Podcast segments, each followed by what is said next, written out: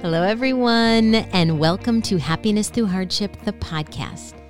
I'm Karen Sullivan, the founder of Pretty Wellness, a two time breast cancer survivor thriving with stage four disease, and author of the book that shares the same name as this podcast, Happiness Through Hardship.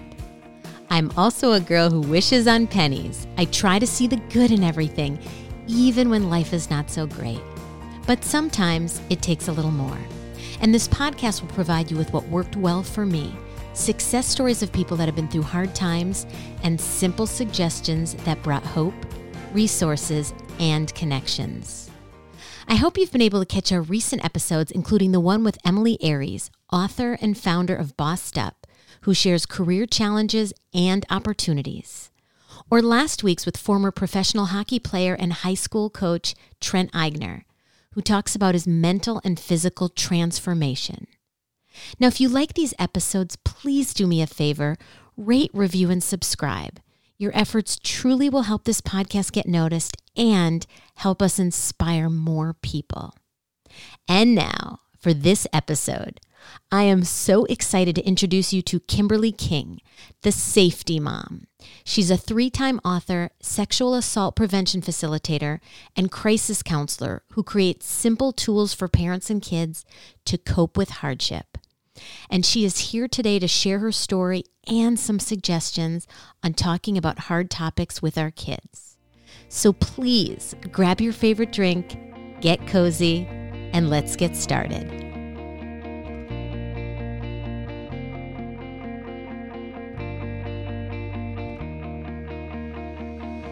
Hello, everyone. I am so excited to be here today with Kimberly King, the safety mom.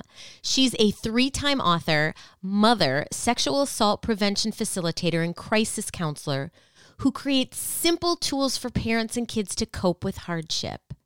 Kimberly is all about, as she says, preparing, not scaring kids and parents as well about these tough situations. And she knows firsthand. Kimberly is here to share her story and some kid friendly strategies for families to use today and beyond. She's a highly recommended resource by national prevention organizations and has been seen in a ton of national media, including U.S. News and World Report, the Chicago Tribune, Modern Mom, Pop Sugar, and Harvard Graduate School of Education, to name a few. Now, while the topics can be heavy, our hope is that this episode today will make you feel more comfortable talking about hardship with your kids at any age. Thank you so much for being here today, Kimberly. Thank you so much for having me. It's a pleasure to be with you today. Well, and I love to think back to how I got connected to whomever my guests might be. And so many of them I really haven't met. And but for you, I don't even know. I don't think it was social media. I think maybe a publicist yeah. connected me with you when I was building our healthy holiday gift guide and I wanted some like educational um, Yes. Um, but kid-friendly gifts. Yes, that's what it was. And, and I think I saw your book at the Fairfield is there a bookstore there in Fairfield? There is. There yes, is a that's where I saw your book. Yeah, the, it was the I think the University Bookstore or maybe the Barnes and Noble. I can't remember. Yes, yes, yes. It's so funny from one author to another, but yes. Uh, it's kind of fun how this all works out. And you know, who knows if 20, 30 years ago if the connections would be what they are today. But I um I, I loved uh the what's what's your the book that you and your daughter wrote um, we fit, wrote a yeah, finding your fit. Finding your so fit. That, that's the one that you um, took a look at and recommended in your gift guide, and that's just a little book I wrote with my daughter about you know trying to find health and wellness and and being able to learn how to like manage your eating and and also kind of like self talk, how to boost your self esteem when you're, you know, a young girl going through all the things that girls and boys go through. So, I yeah, re- we wrote I, re- I remember it being just it's really powerful. And i think as we'll continue with this the, the and actually dig into the interview about how what i love about your books is that of course it comes from the wisdom of a parent but also from that of a child with experience. And i loved the book her this book that you wrote with her um, was just a little different because it covered it, it with pretty wellness you know, and those who follow me know that I'm not just about one solution. I'm about several solutions and finding those right tools that work. And that's what the book spoke to. And I even think I brought it on TV with me with a, one of the WTNH yeah, wellness you episodes. did. That's right. That's right. That's the first time the book was on TV. Actually, it's probably been Yay! a while since that book has been on TV. well, so uh, so I'm really excited, Kimberly, to have you here today, and finally we get a chance to talk. I guess is this considered in real life because we really are talking together, but we, are not sitting yeah. next to each other. I know we are. It's great, and you know if if the pandemic were over, we can go have some coffee another time. That that would be great. Coffee, so, juice, green tea, whatever we so, yes. or go on a walk. Eh, you know, perfect. I'd say kids in tow, but they're getting a little older here. So, uh, um, so yeah let us jump in. We talked about your first book was about healthy living. Your I don't know if it's your second book, but the story we're going to talk about today has to deal with uh, a situation that you and your son dealt with. And so I'd love to turn it over to you to share the story in your own words. Sure. So my son, when he was about four years old, had an incident at a sleepover and it wasn't like we were busy doing sleepovers when the kids were little, but I had just had a new baby, and my baby, who was four days old, had to go back to the hospital because he had jaundice. And at the time, I was a Navy wife with a deployed husband, and I counted on my neighbors for a lot of help, and they were usually, you know, very helpful. And on this particular night, I left my son and my daughter with very good friends um, that we had known for about two and a half years. And I was at the hospital with my baby, and I I did get one of those weird feelings. I got a feeling like something was wrong, but I talked myself out of that feeling, saying to myself, "Oh, I'm just tired. I'm exhausted. I just had a baby. I'm, you know, I talked myself right out of that." And I got through the night with my little sick baby, came home in the morning, and when I picked my son and my daughter up, my son was visibly upset.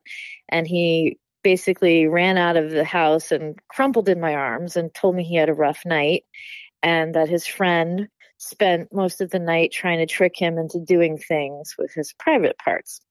So he told me right away, which was was great that he told me because I had spent some time teaching the kids about well, I focused on stranger danger. I had this paranoia that for some reason my kids, you know, might talk to the the man in the van and get kidnapped or, you know, I had all these crazy myths that I believed in. Um, but yeah. I did teach them about body boundaries and I did te- tell them, you know, if anybody ever tries to do anything with you, you know, just let me know, tell me. Um, and we talked about privacy and how private parts are just for them.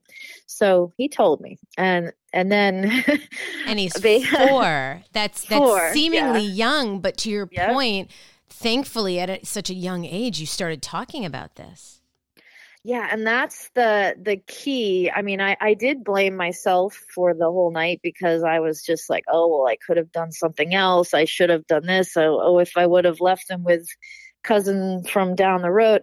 But yeah, I mean, some things some with especially with little kids you know if if they are trained and versed in body boundaries body safety and if they know that if anything happens they can tell you and they're not going to be in trouble then then sometimes they tell. So he told me but um what happened afterwards my reaction to that was not i mean i was really scared and it it made me worry about him. It triggered some things from my past. And so I did not receive that report very well. I kind of freaked out, uh, which you're not supposed to do. So I didn't freak out on him, but I, I went in and confronted the mom and I was like upset. And, you know, it, it, that day probably made my son feel worse because I was so upset. And he also didn't really tell me the whole story until a few days later because I was so upset. So that's how it started. And anyway, we just started chatting about, you know, what happened, how he felt, and he wanted to talk about it. So we kept talking about it. And uh, I asked the doctor what I should do. He told me, "Oh, well, if if you just ignore it, you know, he'll stop talking about it and it'll go away." no. And, yeah. Really? Is that yeah. is that the type of advice that we should be taking? I, no. Okay. no, I just want to definitely no. I mean, I was. I didn't think so. I, yeah, I thought he was going to tell me, well, you need to get a therapist and you need to go to the police and you know. But anyway, um, so what happened was basically kids are curious, and you know, lots of kids play doctor and they're curious about body parts and you know occasionally they'll look and they'll touch and and that is pretty much developmentally normal and not something to completely go bonkers about. It's a, a teachable moment where, you know, you can say to your child if they tell you, oh, well, you know, we're not supposed to touch each other's privates. You can be curious. If you have a question, ask me. You know, your parts are private, blah, blah, blah. But this went past that. This was, um, the child was using the language that was highly manipulative and he was trying to trick him and then bribe him and then he actually blackmailed him. Wow. And yeah. how old is he? So the this child was six, and my son was four and a half. so they were very young. Yeah, very young. And so now in discovering all, you know, researching sexual abuse and I became a facilitator with Darkness to Light and I like read every book and so it, it turns out that that little boy he didn't just learn that on his own, you know. So, long story short, he had been abused by oh, someone. No. At, yeah, so it, it was like a ripple effect. And a six year old is not technically a sexual abuser, right? Like, right, that's right, just right. not even possible. He was a victim too. so um, it just is this ripple effect that happens, and that's that's why I wrote the book because there were no stories and no information for parents about real things that can really happen to real kids. It's it's not the, the man in the van so much. It's it's people that we know. So, talk to us about, in terms of writing the book, just like we were talking about with your daughter, you wrote this book with your son. And how was that for him and even for you, knowing the experience that you both had been through? Yeah, it was actually a really therapeutic tool for both of us because he has always been an artist and he loves writing, even when he was like two years old. So we started just journaling about it. He had a journal, I had a journal, and he would draw pictures and I would dic you know, he would dictate and I would write and he would try to write some letters, but he he would write things in his journal like um I felt I felt stupid because my friend tricked me. And then we would talk about that. And um, he he would write down things that he did in on that night like how he got out of it. So he wrote that he he told the mom he felt sick and he had a tummy ache. And then we talked about how that was an exit strategy like saying that to the mom. She wouldn't help him when when she when he reported like what was happening. She said oh just go back to bed. You'll be fine. Stop messing around right? Mm. so he he ended up having to solve his own problem. He told her he was going to be sick, and he went in the bathroom and he shut the door. And he spent the whole night in the bathroom because he was four, and we didn't even have cell phones back then. Wow. So, yeah. I'm, I'm so sorry. yeah it was a little it was scary for him and you know the thing that was so so scary for him was just the fact that he couldn't escape the situation entirely. Like he just wanted to go home. he didn't, and you know, it was right down the street, but I was, you know, at the hospital. So that was what was scary. He felt trapped, and the mom, the adult, didn't help him. So we started writing scenarios in in the journals about okay well what what can we tell kids how can we help kids you know figure out what to do like how you figured out to do. And, and we would we generated some scenarios. Okay what would you do if this happened? And what would you do if that happened? And we talked through this think say do strategy where we we realized that like what the value of like rehearsing rehearsing these types of real kids scenarios is that when you do that kids develop their own solutions. And when kids do their own thinking they remember it more and so that was kind of like the magical moment with all of our journals. And uh, and then we were both like we should we should see if this book can help some other kids. And and then it kind of took off from there. I mean, I'm still first let me just say whether it's to you Kimberly or to whoever our listeners out there I, I wish I had some wise words. I'm sitting here in awe and I even knew some of the story as a parent, as a human, for any person, let alone a little kid, both kids in this situation, I just, uh, I am so, you know, and then on the flip side, I'm so grateful for people like you who have gone and are trying to create tools or do something about it so that it could be easier for other people. Because I can't imagine uh, when you said that when you heard the news that you yeah, I don't remember your your um, dramatic uh, tone towards it, but I, I feel like yeah. I would have been the same thing. Like we as parents, yeah. all we want to do is make sure that our kids are happy and safe and, and loved and all that. So I think yeah. whenever something horrible happens, you know, we, we shouldn't judge ourselves. We just got to do what we've got to do. And I'm I'm really grateful that you are have created these tools and that it sounds like you and he together coped we did we we worked on it together and it it helped me as much as it helped him, you know, process his feelings. And for me, though, it triggered some memories that I had suppressed from college because I was actually a victim of sexual assault. And I told my mom back back in 1988. I told my mom, but you know, she told me not to tell anybody and that I should come home from school. So my mom didn't have the tools to help me and so I ended up just diving into this topic even way back in 1988, 89. I became a peer educator. So I've been kind of connecting the dots backwards and yeah. have realized that, like, kind of what I do was the beginning of it was the trauma that I experienced. And instead of dealing with it, I just dove into the topic of helping other people. And that's just, it's just a natural kind of path, the path that my life has taken. Um, but it's interesting about kids and parents having tools because if if parents don't have this information then they don't have the tools, then this type of thing is very easily missed. And what's interesting and scary is that and I don't mean to scare anybody, but I'm just going to tell you the statistic 70% of children never tell anyone. So the stats on this this thing are completely underreported. We really don't know what the cases are. So, well, so what do you recommend? Do you have any tips that you can share? I mean, I know you have tips, and I'd love for you to share them with us because here is the worried parent on this end, and I'm sure uh, there are so many of us. Like, obviously, we love and we care for our kids, and we want them to be safe and.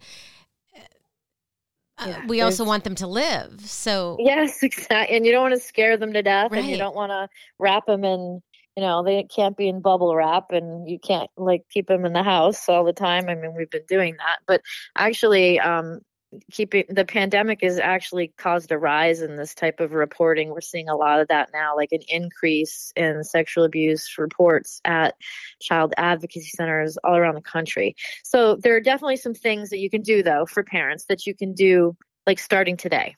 Okay. And one of the things and they're and they're pretty simple. They're they're not super overwhelming. So I'm I'm just gonna share with you like my top three or four because I could go on forever about this. But um, one of the most important things is teaching your children the anatomically correct body parts and having them know those early.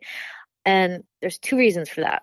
One is for reporting. So if your child calls their penis, uh, you know, a, a willy dilly or, or, whatever. If something happens to your child and they do have an incident and they report to an adult, the adult receiving the report might not know their word and they might not know your child's word. So there can be a lack of communication. And this happened to me when I was a first year teacher a little girl came up to me and told me her dad took her cookie. And now I was busy with 25 kids. And so I said, Oh, you know, don't worry about your dad. Tell him not to take your cookie. And I brushed it off. And the little girl came back to me the next day and she was kind of teary eyed and she said, Miss King, my dad took my cookie again. And so oh, I gosh. took a minute. Yeah, it was it was horrible. I but like so in my heart she her look and like I said, okay, can you point to where your cookie is? And when she pointed, my heart dropped. I felt so guilty. And I was like, oh my God, I didn't know her word. And so I missed it for a day. And that little girl had to go home and have another bad night with her father. And I missed it. And she told me, and I missed it. So I, you know, I felt awful. So that's one way. The word is really important because then it can't be missed. And right, then the right. second, that makes sense. The second thing, yeah, and I think it's okay if you have silly words in your family, and you, you know, but you can have both. It's important that they need the actual word though. And the other thing, um, so predators, when they're when they're grooming, when they're doing their grooming process, and you know they're trying to figure out if if your child is a easy target, if your child knows those words, and if your child can say, "Oh, that's my private part," and I know my body rules, and you know, if they can even just use those terms, that gives a red flag to predators that your child is probably not a good target. And that comes from incarcerated predators. There is a woman that I work with who um, interviews people that are in jail and she asks them like why did you choose your victim and usually it's to it's the person that they find who is the easiest target that doesn't know anything about their body and and just isn't educated on that topic. That's just like a green flag. So, anyway, so body parts, you got to know them for two reasons. So, that's my first tip. Um, the second one is a little lighter, teaching kids about consent. Okay. and so I think I've scared you now, uh, but teaching kids about consent from an early age. So when you have little kids, you know, teaching them their whole body is private, that it's a bubble. And if somebody wants to come in and give them a hug or whatever, if they want to wrestle or chase each other, play tag, we we have to teach them from an early age about consent. And so like asking for hugs instead of just taking hugs. And you know grandparents do this a lot like oh come give grandma a hug. And you know i i was a person who got hugged by my Aunt Lavinia, and my parents made me hug her. So I think we have to move more towards like teaching kids about how they have the right to say yes and no to like hugs and unwanted touch. And then we need to go further and teach them about the private parts and how those have special rules and that nobody can touch them no matter what. And if anybody tries, then they come report to you. So that's consent. And then the third most important thing, I think, especially that it, that's that you can implement today, is teaching your your children or implementing a no a no secret rule.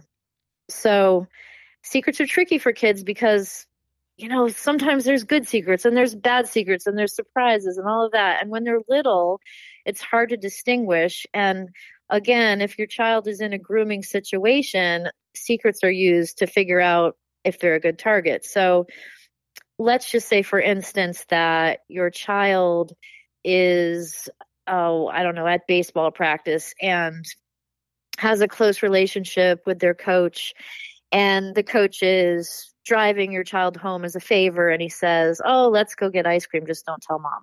That might be a totally benign secret, but it might not. And and once somebody who is trying to groom your child finds out that they will keep a little secret, then they'll keep testing and they they do testing secrets and if your child does keep secrets, that's you know another indicator that like oh this child might be a good target because he's already keeping secrets from his parents. So no secret rule is the best way to go. Um, there's a little video i have up on youtube. I'll, I'll send you the link after and it explains to parents like how to distinguish between explaining to your kids what a what a secret is and what a surprise birthday is and, and what's the difference. And so I like to tell parents the difference is that a surprise like a surprise birthday is something that is planned and that is always going to come out. It's meant to come out and it's a happy thing. And a secret is different and then we go into that in the video. So I love that. I I was just thinking to myself as you're sitting here talking, and it got just got so real when thinking about how every day in life there's so many touch points of our kids that yeah. our kids have especially the older they get and yeah. and and now you know my, my child's a tween almost a teenager and he's he's testing his the boundaries and so mm-hmm. i i hope that most stories come out to us at night whatever they might be but i know mm-hmm. there's plenty that don't and you know hopefully like you said that they're benign that they're not anything to be afraid of but this is some these are thank you these are really useful tips that sure. as you're sitting here and and the planned versus the non-planned i think is huge when it comes to secrets a surprise yeah. birthday party is a really good analogy. I'm going to use that. I feel like I'm taking notes right now for my own oh, conversations. Oh, and by the way, for those who are listening, I will put them in the show notes so you don't have to take notes. You can just um, sit back and enjoy or, or learn and be educated in terms of what Kimberly's talking about here.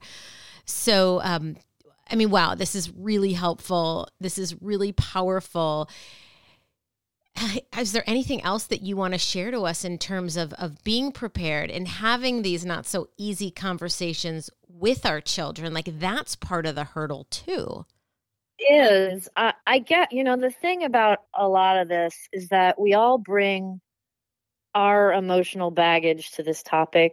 Everybody's got, you know, a little bit of uncomfortableness with it for what whatever reason. You might have been a victim, you might have just been raised in a different way where you never talked about this stuff and you also might think that that this will never affect you. So there's different reasons, but I think that one of the one of the easiest things to do is to to buy and not just my book, but to, to buy a few books because books on this topic are like a very calm way to just introduce tricky the tricky topics and difficult topics and there's a couple of great books that I recommend and they're all different. So you might my book is more comprehensive and covers you know a little bit of everything and then has an interactive piece to it where you where you stop and you talk to your parent about whatever the topic is on each page. So um, my book is more comprehensive but then there's a lot of other great books like Jayneen sanders is an author who wrote a book called some secrets are not meant to be kept and that's a great book. And then there's another book called Who Has What, which teaches body parts in a very kid friendly, light-hearted, not scary way. Um, and then there's another great book called My Voice is My Superpower by by Sharia Schultz. It's amazing because it's like kids empowering kids. So I will send to you a list of like my top 10 books they are all great, all a little bit different and come at at the topic in a different angle. What's also important, I think, is that you start early. So, you know, just start early and gently with the topic when your uh, perfect time is potty training, you know, when you're teaching your kids to take care of themselves and clean themselves. That's a perfect time to start talking about the body parts and just lightly start talking about the rules and just talk about it. Talking about it helps. And a prepared parent and an educated family just is a less attractive target. Thank you. And I want to jump in here. Your book, because I'm not even sure we said it, is titled I Said No a kid to kid guide to keeping private parts private by Zach and Kimberly King. So, uh, what I'm going to do again for all of you who are listening, maybe you're in the car, maybe you're on a walk, I will put these in the show notes so that you'll have the links there that you can go in and you can check any of them out. The other thing that I like I want to throw out there is okay, my kid isn't that young anymore and but yes. I will tell you and this is um this is a, a silly little um, side story here is when I was a sophomore in college, I was having a really rough semester, semester, semester um, academically, right? And, yeah. so I would call my mom and I'd cry and I'm like, oh, you know, I'm not doing well. I'm taking U.S. history of geology or, you know, a geology class, all these things I wasn't interested in. I had to take it. Nonetheless, I wasn't doing well. So my mother, and here's the point. My mother, a few days later, sent in the mail the book to me, The Little Engine That Could. Okay, I'm totally tearing up now. You know, she was Aww. trying, she was trying to be a cheerleader for me with oh. such a simple message. And here I was, like a 19 year old. And oh so, gosh. what I have done and even though my my child's in a different headspace than I was then, right? He's you know 12 but i still think using children's books even when they get older can be a good starting point now I, you know i think will my son roll his eyes at me if i whip out the you know the, the book and start talking about it I, I, think he will but i do um, it's just and it'll be easy for him to understand and it'll be easy right. for us to get through a conversation that's simple and so while some of the books you mentioned are probably more elementary I still gravitate. And again, this is me, but I encourage people if you're looking for books, don't discount it just because it's meant for somebody younger. Yeah, it's really perfect for like a 5 to 10 year old, but like what you said, uh, on the cover there is a little boy holding a red flag. And so in the book we teach red flags on you know behaviors and when to ra- when to raise a red flag when you feel uncomfortable or you're worried or whatever so it, it basically lays these lessons at an early age about teaching emotional intelligence and teaching how to identify problems and how to create solutions so if you read it early and you you're a tween you know this topic it does grow with you because it's not like you can read a book like this or other books and then just drop it. You can't just read a book once and assume that that's going to be enough. So you have to, like, for a tween, I would say, you know, you've got to start having those conversations about the birds and the bees, but you also have to teach about consent and review that again. And eventually you're going to have to talk about online safety, probably now if you have yeah, tween right. that has a phone. So online safety and, you know, what that looks like. And then you move more into like the, uh, the drinking and consent and, and what that all looks like because when we send our kids off to college, like I, when I went to college, you know, God rest my mother's soul. Um, she passed away this year, and I was thinking about her because I, you know, she was an amazing mother, but this was not her forte, and I knew nothing when I went to college, nothing. So I I trusted everybody. I assumed everybody was as kind-hearted as nice as I was and I, you know, they weren't.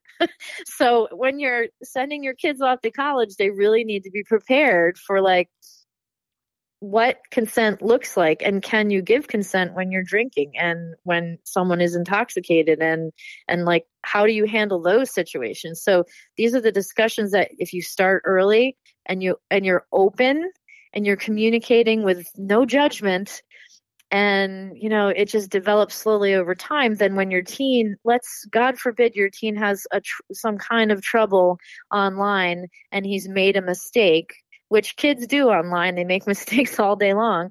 But you want them to be able to come to you and say, Oh my God, mom, I made this big mistake. I, I sent a picture to my friend and I shouldn't have. Instead of saying, "Oh my God, my mom is going to kill me," you know, you want you want to have that open relationship because it's going to carry through in every stage of their development. Thank you. I am just um, taking so many notes here, and I'm so grateful that we're having this conversation because I think as a parent, it just, you've heard it so many times, it takes a village. And wherever you can get that inspiration to act the way you want to act, like the way I want to act and the way I want to parent may be different than my neighbor, may be different than you, may be different than uh, so many people. But it's, at least for me, it, it's finding. Uh, finding a course to take and in my case my husband and I are doing it together finding our way. And I will tell you Great. something else that has been really helpful. And I, I love the school district I live in. And also, one of our health teachers, she is amazing. I, I um, she would email us the topics that are going to be discussed before they are being discussed. Oh, that's and great. I thought that was amazing because gave me as the parent a heads up this is what they're going to talk about. And it gave me the opportunity to probe at the dinner table or even late yeah. at night and just be like so what are you learning about this and what are you learning about that? Without waiting for him to be like so what'd you learn in health today? Like i'll bring mm-hmm. up the topic. And so i'm really um, I, I love her style. I think she's smart and and i think she's got to be. I can speak for my own. She's great for my kid, but definitely, I think. And so, you know, for all the teachers out there, I know that that it's not just health class, whether it's this subject or all the other subjects out there they they give their life they give their heart they really uh, try and raise our kids you know not just with the academics at least i'll speak for our school district um, yes they, they, do and they do a great job right you were talking about you as a teacher right you're you're there for um, a trusting adult someone to help mentor and guide and so that's um, right um, that, that just uh, warmed my heart when we were talking about that. So, um, anyway, I know you may not say it, but I can brag a little bit about you. The book that we were just talking about that you and your son wrote, I Said No, is award winning. Uh, you won a Mom's Cho- Choice Award for it, and it uh, has updated and revised editions as well. So that's amazing. Can you share with us, like, what are you working on now that's keeping you excited and moving forward? Oh wow. So I'm kind of I'm kind of uh overdoing myself lately, but you know, the pandemic made me get way more productive on my my writing and my books, but it also kind of shifted me into serving the community. I just moved back to Connecticut after being a Navy wife and being away for I don't know 22 years or something. So um right now um I am working with the Rowan Center in Stamford. They're um, a crisis center, sexual abuse prevention and assault um, center. They they serve the whole area of Fairfield County. So I took a big training with them, and I do the crisis hotline, which is oh I I just encourage everybody listening to this call to hop over to the Rowan Center and and take the training that they offer because it was eye opening to me and I'm I'm supposed to be, you know, this expert and I learned so many things just from their training. Like there's always new things to learn on this topic. So I volunteer with them and then I just connected with the Malta House in in in Norwalk. Um, and they are a homeless shelter that is helping pregnant moms with like healthy pregnancies and then teaching them parenting skills and sort of starting them off the right way and you know supporting them so what we just set up yesterday was a really cool collaboration where I'm going to be going over there with the Rowan Center and we're going to be teaching the moms about prevention from the start, which is what I wish everybody could do.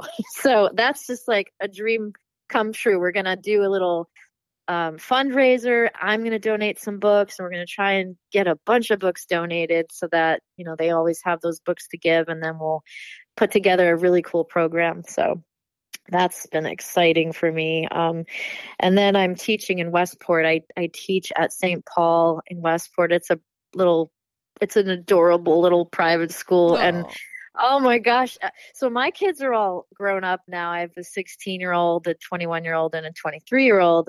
And so I get to go hang out with kindergartners every day. And it is amazing. Like, I love them.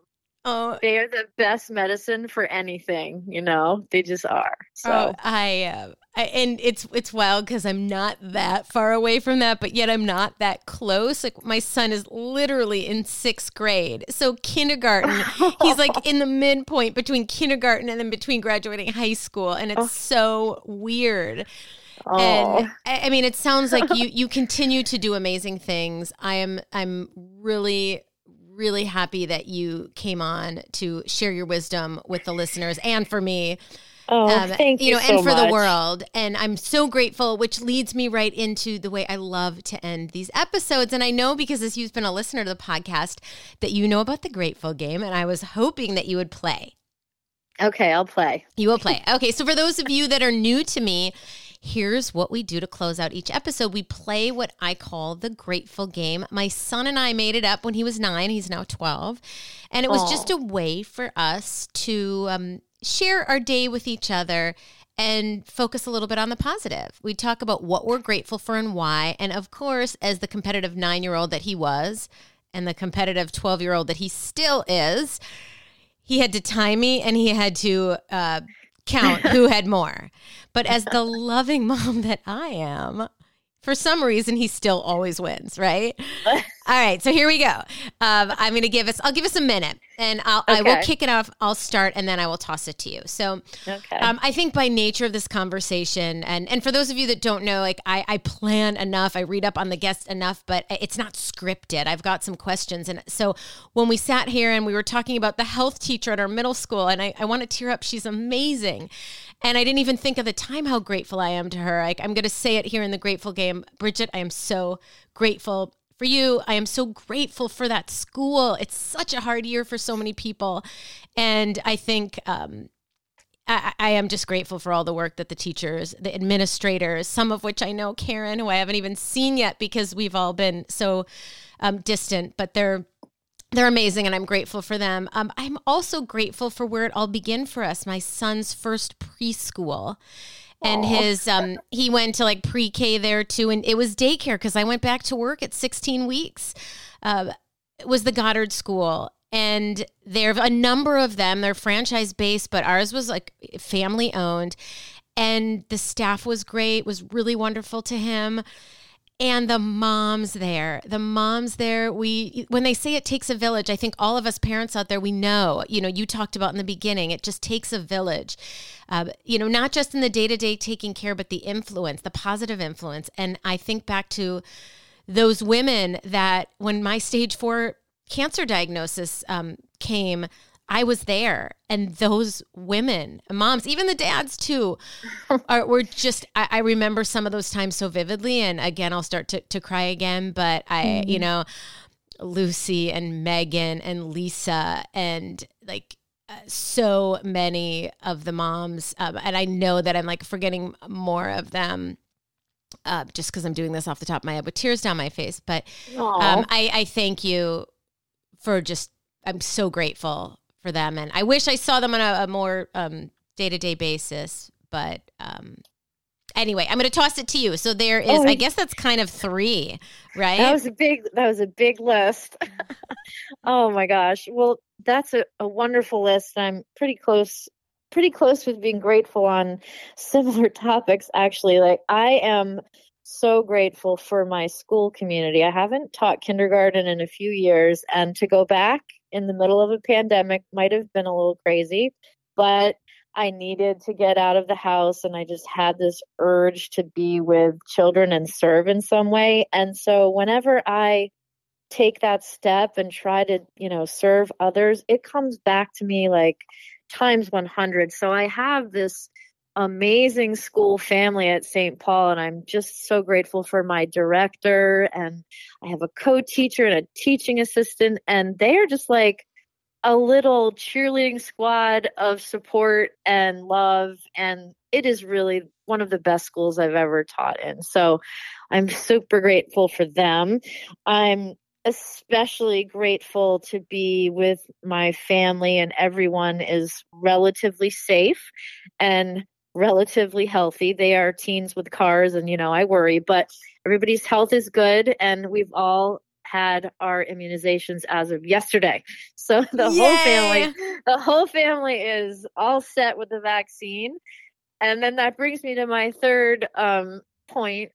Yesterday we went to Fairfield Prep. They had a vaccine um, like in the gym. They had this giant vaccine thing going on with the student nurses from Fairfield U and all these new nurses that went through the program. And it was like a really cool thing to see all these brand new healthcare professionals all suited up and excited to give vaccinations. And like it, it gives you the goosebumps because you're thinking like, wow, this 20 year old is has been risking her life working uh-huh. in the hospital at NYU the whole year and then here she is volunteering to give shots for my son and I just was like you know I am so grateful for you and you know you living through this pandemic and the job that you do like you know thank you thank you thank you and and it, it it's just this moment when you're like wow you know look at how everybody is helping and volunteering and so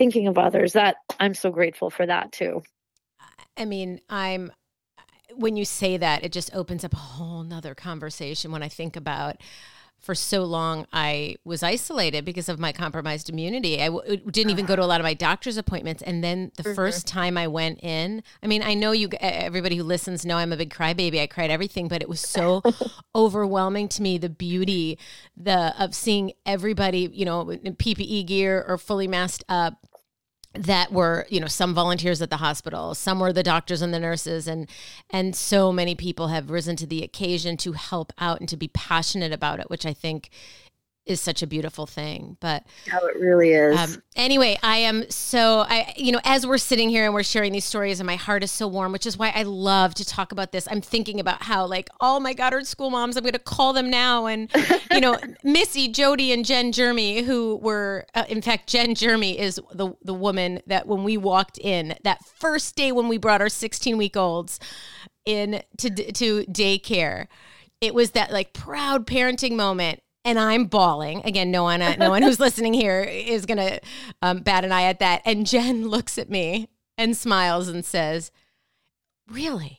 Am I supposed to be crying that hard too?" And we laugh about it to this day, even though it's been years. But I have such fond memories and and of all these mom friends that I've had, and those you know th- those women were some of my first mom friends because our kids you were in daycare together. And now, listen, like you, Kimberly, are a mom friend in, in a sense too, because you're adding so much, you know, not just to this podcast, but, um, you know, to moms across not just the country, the world. That's the beauty of podcasting. So I thank, well, thank you. you for the opportunity. It's been a great chat. I hope it's been helpful to your listeners.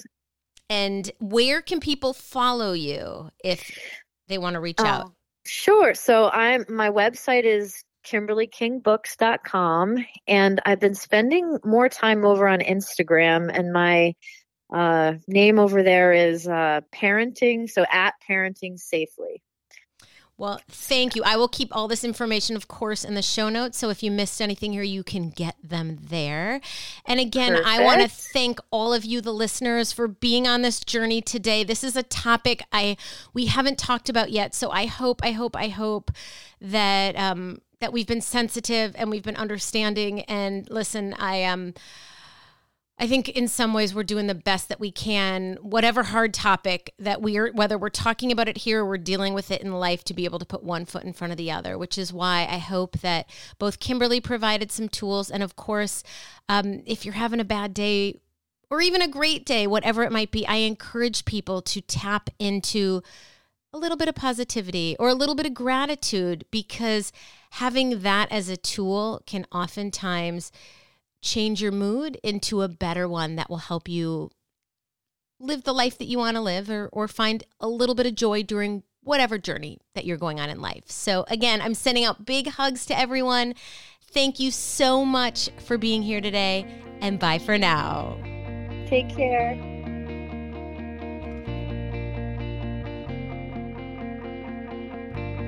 Thank you so much for joining us today. I want to leave you with a quick thought, but first, a request. Please take a minute to rate, review, and subscribe. You leaving a review helps us with our podcast ranking. The higher we are ranked, the more people can discover our show. And tell your friends about us too. If you love us, they might as well. And now, my parting words. I love hearing from listeners to get their feedback on various episodes, as well as to hear from them about tips that they may have on the various conversations that we touch upon. So please, I encourage you to reach out and share with us. Just go to at Pretty Wellness on Instagram, follow us, DM us, or comment, and we just can't wait to connect back with you. It makes our conversations so much more meaningful, not just for us, but for the community as a whole. So thank you.